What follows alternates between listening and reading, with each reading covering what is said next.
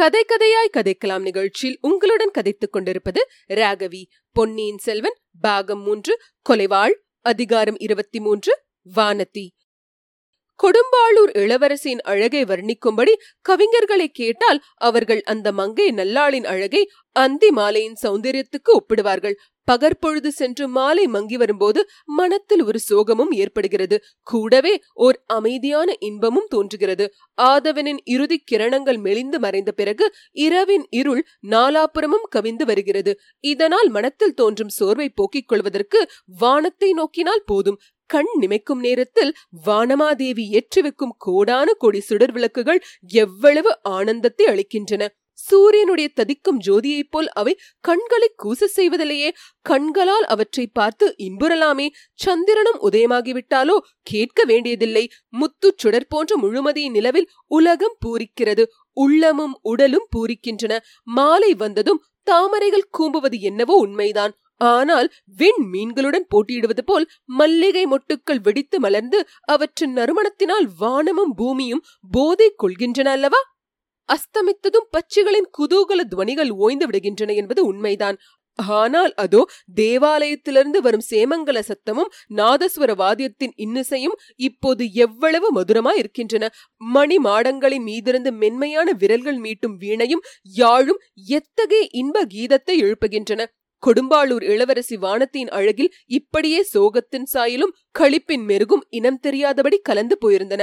அழகுக்கு ஒத்தபடி அவளுடைய சுபாவமும் இருவகைப்பட்டிருந்தது. ஒரு சமயம் அவளை பார்த்தால் துயரமே உருக்கொண்ட சந்திரமதியையும் சாவித்திரியும் போல் இருக்கும்.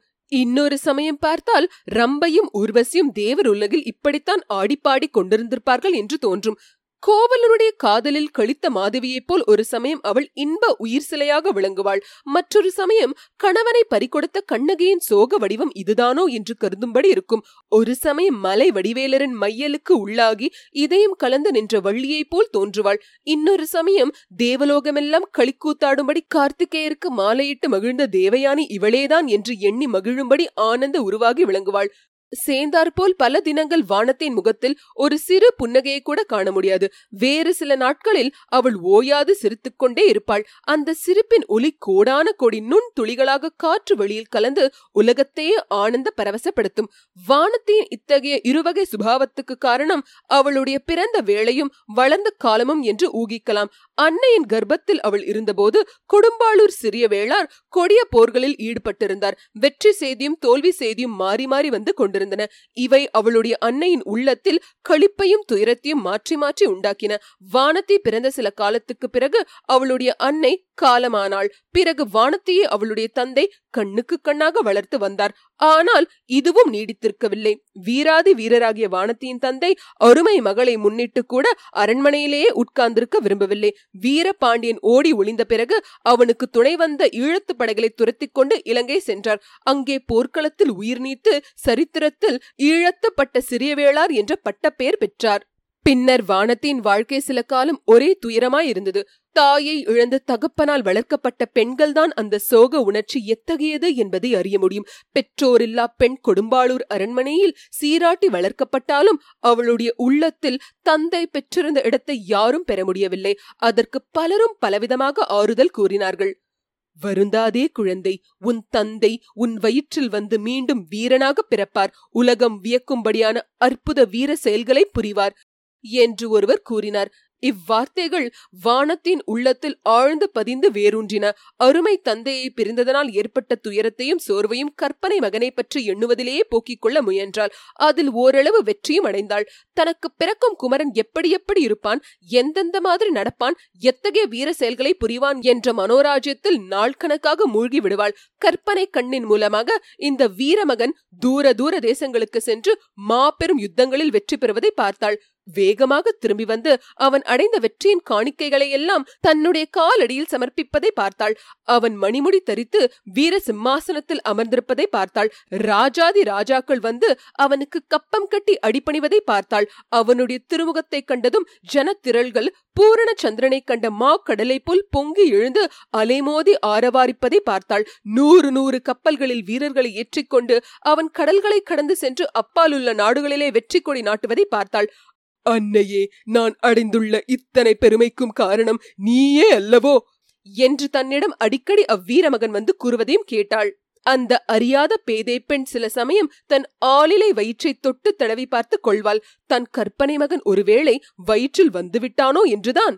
பழந்தமிழ் நாட்டில் ஆண்கள் பெண்கள் அனைவரும் பாரத கதையை கேட்டு அறிந்திருக்கிறார்கள். குந்தி தேவி குழந்தை பெற்ற விதத்தை பற்றியும் கேட்டிருந்தார்கள். அதுபோல எந்த தெய்வம் வந்து தனக்கு குழந்தை வரம் கொடுக்க போகிறது என்று எண்ணி எண்ணி அவள் வியப்பதுண்டு. அப்போதெல்லாம் யாரையும் மணந்து கொள்வதை பற்றியே அவள் எண்ணவில்லை. வயது வந்த பிறகு உலகம் ஓரளவு தெரிந்த பிறகு கணவன் ஒருவனை மணந்தே ஆக வேண்டும் என்றும் அவன் மூலமாகவே குழந்தை பேற்றை அடைய வேண்டும் என்றும் அறிந்தாள். அப்போதும் கணவனை பற்றி அதிகமாக மனோராஜம் செய்யவில்லை. பழையாறை அரண்மனைக்கு போன பிறகு அவளுடைய வாழ்க்கையிலும் மனப்போக்கிலும் மாறுதல் ஏற்பட்டது. குந்தவை தேவியின் பெருமிதம் கலந்த அன்பு அவளுக்கு ஆறுதலும் குதூகலமும் அளித்தன. குந்தவையின் நாகரிக நடை உடை பாவனைகளும் சாதுரிய பேச்சுகளும் வானத்தியை இவள் இதுவரை அறியாத வேறொரு உலகுக்கு கொண்டு போயின. அவளைப் போலவே பழையாறை அரண்மனைக்கு வந்திருந்த மற்ற அரசகுல பெண்களின் அசூயை அவளுக்கு வாழ்க்கையில் ஒரு புதிய ஆர்வத்தை உண்டாக்கியது. அவர்கள் அசூயைப்படும்படியாக தன்னிடம் ஏதோ மகிமை இருக்க வேண்டும் என்று அவளுடைய உள்ளம் உணர்த்தியது. அதே சமயத்தில் அவளுடைய இயற்கையாக பிறந்த இனிய சுபாவமும் பெருந்தன்மையும் எல்லோருடனும் நல்லபடியாக நடந்து கொள்ள அவளை தூண்டின. இத்தனைக்கும் நடுவில் வானத்தை தனக்கு பிறக்கப் போகும் வீர மகனை பற்றி இன்ப கனவு காண்பதை மட்டும் விட்டுவிடவில்லை. இதற்கிடையிலேதான் அவள் பொன்னியின் செல்வரை பார்க்கும்படி நேர்ந்தது. அதன் பலனாக அவளுடைய மனக்கோட்டைகள் எல்லாம் பொலபலவென்று தகர்ந்து விழுந்தன. கணவனை அடைந்த பின்னர்தான் மகனை பெற முடியும் என்று அவள் அறிந்திருந்தாள். கணவன் யாராயிருந்தாலும் எப்படிப்பட்டவனாயிருந்தாலும் சரிதான் என்ற அலட்சியப்பான்மை அதற்கு முன் அவள் அடி உள்ளத்தில் இருந்தது. ஆனால் இந்த பொல்லாத மனத்தை என்ன செய்வது? இது சோழ நாட்டு மக்களின் கண்ணுக்கு கண்ணான இளவரசனமல்லவா போய்விட்டது? ஐம்பத்தாறு தேசத்து மன்னர்களும் என் பெண்ணை மணந்து கொள் என்று கெஞ்சி கூத்தாடக்கூடிய பெருமை வாய்ந்தவர் அல்லவா அவர்? அத்தகையவர் தன்னை திரும்பியும் பார்ப்பாரா? அவரை மணந்து கொள்ளும் பாக்கியத்தை பற்றி அவளால் கனவு கூட காண முடியாதே. இளவரசரிடம் இந்த பேதை மனம் சென்ற பிறகு இன்னொருவரை மணந்து கொள்வதுதான் எப்படி சாத்தியம்?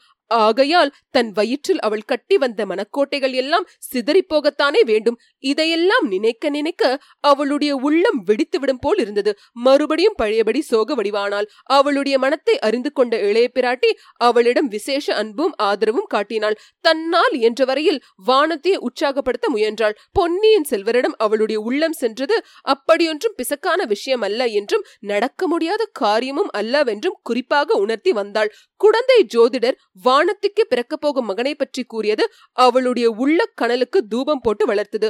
அவளுடைய மனோராஜம் மேலும் விரிவடைந்து கொண்டே வந்தது. மனச்சோர்வும் குதூகலமும் மேலும் துரிதமாக மாறி மாறி ஏற்பட்டன. ஏக்கத்தினால் ஏற்பட்ட மனவேதனை பொறுக்க முடியாமல் இருப்பது போல் மகிழ்ச்சியினால் ஏற்பட்ட கிளர்ச்சியும் அவளால் சகித்துக் கொள்ள முடியவில்லை. இரண்டும் மிதமின்றி போனபோது மயக்கம் போட்டு விழுந்தாள். இயற்கை அருளிய இந்த மயக்கமருந்து சாதனத்தினால் அவள் தன் உயிரை காப்பாற்றிக் கொண்டு வந்தாள். தஞ்சைக்கு சென்றிருந்த போது வானதி பார்த்த இந்த பராந்தக சக்கரவர்த்தி நாடகமும் அன்றிரவு அவள் கேட்ட அபயக்குரலும் கண்ட பயங்கர காட்சியும் அவளுடைய மனக்குழப்பத்தை அதிகமாக்கின. கொடும்பாளூர் வம்சத்துக்கும் பழுவூர் சிற்றரசர் குலத்துக்கும் ஏற்பட்டிருந்த தீராத பகையின் அளவை அவள் அன்று நன்கு அறிந்து கொண்டாள். பழுவூர்காரர்கள் சோழ நாட்டில் அப்போது அடைந்திருந்த செல்வாக்கின் அளவையும் தெரிந்து கொண்டாள். இளவரசர் அருள்மொழிவர்மர் விஷயத்தில் தன் மனோரதம் ஈடேற பழுவேட்டரையர்கள் அனுமதிப்பார்களா? அவர்கள் அனுமதித்தாலும் அவர்கள் வீட்டு பெண்கள் சும்மா இருப்பார்களா? பழுவூர் இளையராணி சம்மதிப்பாளா? அவளுடைய செல்வாக்கும் சக்தியும் உலகம் அறிந்தவை. நந்தினியை நினைக்கும் போதெல்லாம் அழகிய நாகப்பாம்பின் நினைவு வானத்திற்கு வந்தது. இளைய பிராட்டியின் பேரில் அவளுடைய பகைமையை பற்றி அறிந்து கொண்டிருந்தாள். அது தன் பேரிலும் பாயுமல்லவா? ஏன் பொன்னியின் செல்வரையே அந்த விஷநாகம் தீண்டினாலும் தீண்டக்கூடும்? நள்ளிரவில் நோயாக படுத்திருக்கும் சக்கரவர்த்தியின் முன்னால் நந்தினியொத்த வடிவம் ஒன்று நின்றதே. அது உண்மையில் நந்தினிதானா? சக்கரவர்த்தி அப்படியெல்லாம் பீதி நிறைந்த குரலில் ஓலமிட்ட காரணம் என்ன? இளைய இளைய பிராட்டி இதை பற்றியெல்லாம் ஏன் தன்னிடம் எதுவும் பேசுவதற்கு மறுக்கிறாள்? ஹாமாம் இளைய பிராட்டியின் மனமும் மாறிப்போயிருக்கிறது. தன்னிடம் முன்பெல்லாம் போல் அவ்வளவு கலகலப்பாக பேசுவதில்லை. அடிக்கடி தன்னை விட்டுவிட்டு தனிமையை நாடி போய்விடுகிறார். அவரை ஏதோ பெருங்கவலை பீடித்திருக்கிறது. ஒருவேளை பொன்னியின் செல்வரை பற்றிய கவலைதானோ என்னவோ அதனாலேதான் தன்னிடம் அதை பற்றி சொல்வதற்கு மறுக்கிறார் போலும். இன்றைக்கு கூட திடீரென்று இளைய பிராட்டி காணாமல் போய்விட்டார். அவர் இல்லாத சமயங்களில் இந்த பெண்கள் என்ன பாடுபடுத்துகிறார்கள்? என்ன கொட்டம் அடிக்கிறார்கள்? கவலை என்பதை அறியாதவர்கள். எது எப்படி போனாலும் அவர்களுடைய கும்மாளத்துக்கு குறைவு ஒன்றும் கிடையாது. அவர்களுடைய கேலி பேச்சுகளை வானத்தினால் எப்போதுமே சகித்துக் கொள்ள முடியவில்லை. அதுவும் இந்த இரண்டு மூன்று தினங்களாக ஒரே சோகக்கடலில் வானத்தி ஆழ்ந்திருந்தபடியால் அவர்களுடைய வீண் பேச்சுகள் அவளுடைய காதில் நாராசமாக விழுந்தன. இளைய பிராட்டி எங்கேதாள் போயிருப்பார் என்று தேடிக்கொண்டு புறப்பட்டாள். மூத்த மகாராணியின் அரண்மனையில் ஏதோ சபை கூடியிருந்ததென்றும் அங்கே போயிருக்கிறார் என்றும் தெரிந்து கொண்டாள். ஆகையால் அந்த அரண்மனைக்கு சென்றாள். வானதி போவதற்குள் அங்கே சபை கலைந்துவிட்டது. பெரிய மகாராணியும் அவருடைய செல்வ புதல்வர் மதுராந்தகரும் அந்தரங்கமாக பேசிக் கொண்டிருப்பதை அறிந்தாள். எதனாலோ இந்த செய்தி வானத்திற்கு மேலும் கவலையை உண்டாக்கியது. அங்கிருந்து மறுபடியும் புறப்பட்டால் அரண்மனை வாசலில் ஜனத்திரளின் பெரும் இரைச்சல் கேட்டது. விஷயம் இன்னதென்று தெரியவில்லை. இளைய பிராட்டியை உடனே பார்க்க வேண்டும் என்ற ஆர்வம் மிகுந்தது. அரண்மனையில் சேடி பெண்களை ஒவ்வொருத்தியாக விசாரித்தாள். சற்று முன்னால் ஆழ்வார்க்கடியான் என்னும் வீர வைஷ்ணவனுடன் இளைய பிராட்டி அந்தரங்கமாக பேசிக் கொண்டிருந்ததாகவும் பிறகு அரண்மனை தோட்டத்து ஓடையை நோக்கி சென்றதாகவும் ஒரு சேடி கூறினாள். இளைய பிராட்டி தனிமையை நாடி செல்லும் சமயங்களில் யாரும் வந்து தொந்தரவு செய்வதை இப்போதெல்லாம் அவர் விரும்புவதில்லை. ஆகையால் ஓடை பக்கம் இளைய பிராட்டியை தேடிக்கொண்டு போகலாமா வேண்டாமா என்று வானத்தை தயங்கினாள். அச்சமயம் வாரணி என்னும் மங்கை ஓட்டமாக ஓடி வந்தாள்.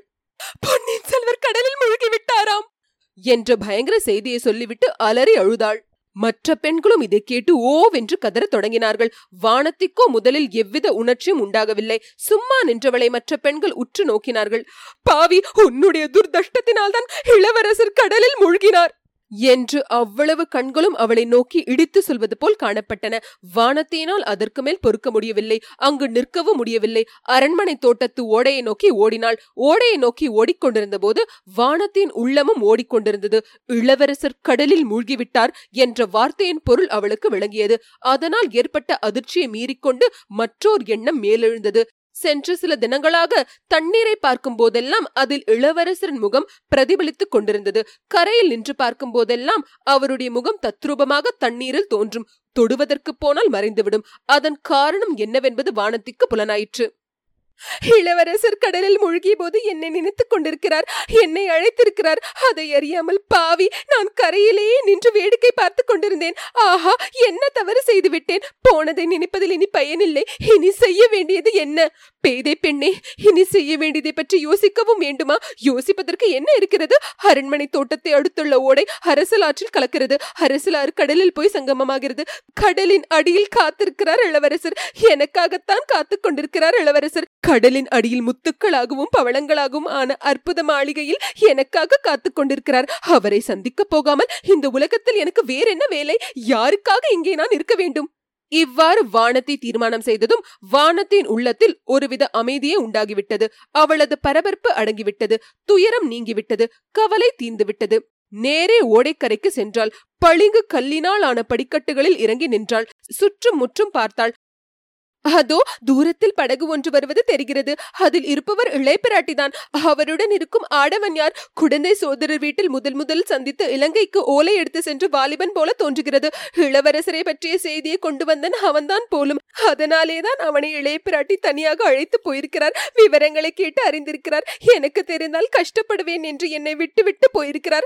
அவர் வந்து விட்டால் என் இஷ்டப்படி செய்ய முடியாது. ஏதாவது சமாதானம் சொல்ல பாப்பார் ஆறுதல் கூற பாப்பார் நான் இளவரசரை போய் சேர்வதை கட்டாயம் தடுத்து விடுவார். ஆனாலும் அவரிடம் சொல்லாமல் கடைசியாக ஒரு தடவை விடைபெற்றுக் கொள்ளாமல் போவது நியாயமா? தாய் தந்தையற்ற இந்த அனாதை பெண்ணிடம் இத்தனை அன்பாக இருந்தாரே அவருக்கு ஒரு நன்றி வார்த்தையாவது சொல்ல வேண்டாமா? முடியாது. இனி ஒரு கணமும் காத்திருக்க முடியாது. இதோ தண்ணீரில் அவர் முகம் தெரிகிறது. இதோ அவருடைய முழு உருவமும் பொலிகிறது என்னை அவர் அழைக்கிறார். புன்னகை செய்து கூப்பிடுகிறார். உன்னை நான் மனம் புரிந்து கொள்வதற்கு எல்லா தடைகளும் நீங்கிவிட்டன. வா என்று அழைக்கிறார். இன்னும் ஏன் தாமதம்? ஆஹா தலை ஏன் இப்படி சுற்றுகிறது? பாழும் மயக்கம் வருகிறதா என்ன? மயக்கம் வந்தால் பாதகமில்லை. கரையில் விழாமல் இந்த ஓடை தண்ணீரில் விழுந்தால் போதும். வானத்தின் மனோரதம் நிறைவேறியது. அவள் தண்ணீரிலேதான் விழுந்தாள். கொதித்துக் கொண்டிருந்த உடம்பு இனிதாக குளிர்ந்தது. இதயமும் குளிர்ந்தது. கீழே கீழே கீழே போய்க் கொண்டிருந்தாள். எத்தனை தூரம் எத்தனை காலம் போனால் என்று சொல்ல முடியாது. சில வினாடி நேரமாகவும் இருக்கலாம். நீண்ட பல யுகங்களாகவும் இருக்கலாம். ஆம் கடலின் அடியில் உள்ள அற்புத லோகத்துக்கு அவள் வந்துவிட்டாள். நாகலோகம் என்பது இதுதான் போலும். ஆஹா எத்தகைய அழகிய மாளிகைகள். எத்தனை அடுக்கு மெத்தைகள் முடிவில்லாமல் சிகரம் எங்கே இருக்கிறதென்று தெரியாமல் அல்லவா? இம்மாளிகைகள் உயர்ந்து விளங்குகின்றன. இங்கு உள்ள வெளிச்சம் எதனால் இவ்வளவு குளிர்ந்த மனோரம்யமாக இருக்கிறது? தண்ணீருக்குள் புகுந்து வருவதனால் ஒளி கிரணங்கள் குளிர்ந்திருக்கின்றன போலும். ஒளி எங்கிருந்து வருகிறது? மாளிகை சுவர்களிலிருந்து வருகிறது போலிருக்கிறது. ஆம் அதில் வியப்பில்லைதான். தங்கத்தினாலும் முத்துக்களாலும் வைர வைடூரியங்களாலும் நாக சர்ப்பங்களின் சிரோரத்தினங்களாலும் ஆன விசித்திர மாட மாளிகைகள் குளிர்ந்த வெளிச்சத்தை பரப்புவது இயல்புதானே? அதோ கூட்டமாக வருகிறவர்கள் யார்? அவர்களுடைய தேகங்கள் எப்படி காந்திமயமா இருக்கின்றன? முகங்களிலேதான் என்ன தேஜஸ்? இவர்களெல்லாம் தேவலோகத்து ஸ்திரீ புருஷர்களைப் போல் அல்லவோ தோற்றமளிக்கிறார்கள். நாம் வந்திருப்பது ஒருவேளை நாகலோகம் இல்லையோ தேவலோகத்துக்கு வந்து விட்டோமோ பிறகு கனவுக்குள் ஒரு கனவை போல் சில நிகழ்ச்சிகள் அதிவேகமாக நடந்தேறின. சிங்கார அலங்காரங்கள் செய்யப்பட்டிருந்த மணிமண்டபம் ஒன்றுக்கு வானத்தையே அவர்கள் அழைத்து சென்றார்கள். மண்டபத்தின் மத்தியில் பொன்னியின் செல்வர் தமது பொன் முகத்தில் புன்னகை பொலிய நின்று வானத்தையே வரவேற்றார். தேவ துந்துபிகள் முழங்க மணிகளும் மலர்களும் பொழிய மங்கள கோஷங்கள் ஒலிக்க இளவரசரும் வானத்தையும் மாலை மாற்றி திருமணம் புரிந்து கொண்டார்கள். அந்த ஆனந்தத்தின் மிகுதியை தாங்க முடியாமல் வானத்தை மூர்ச்சையாகி விழுந்தாள்.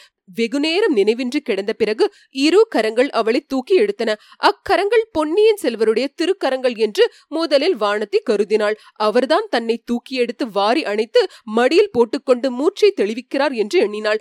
ஆனால் கைகளிலே வளையல் தட்டுப்பட்டதும் சிறிது ஐயம் உதித்தது. வானதி வானதி இப்படி செய்து விட்டாயே! என்ற குரலும் பெண் குரலாக ஒலித்தது. மிக மிக பிரயத்தனம் செய்து வானத்தை சிறிதளவு கண் நிமிகளை திறந்து பார்த்தாள். குந்தவையின் முகம் அவள் கண்ணில் பட்டது. அக்கா அக்கா என் கல்யாணத்துக்கு நீங்கள் வந்திருக்கிறீர்களா? தங்களை காணவில்லையே என்று வானத்தின் வாய் முணுமுணுத்தது. இத்துடன் அதிகாரம் இருபத்தி மூன்று முற்றிற்று.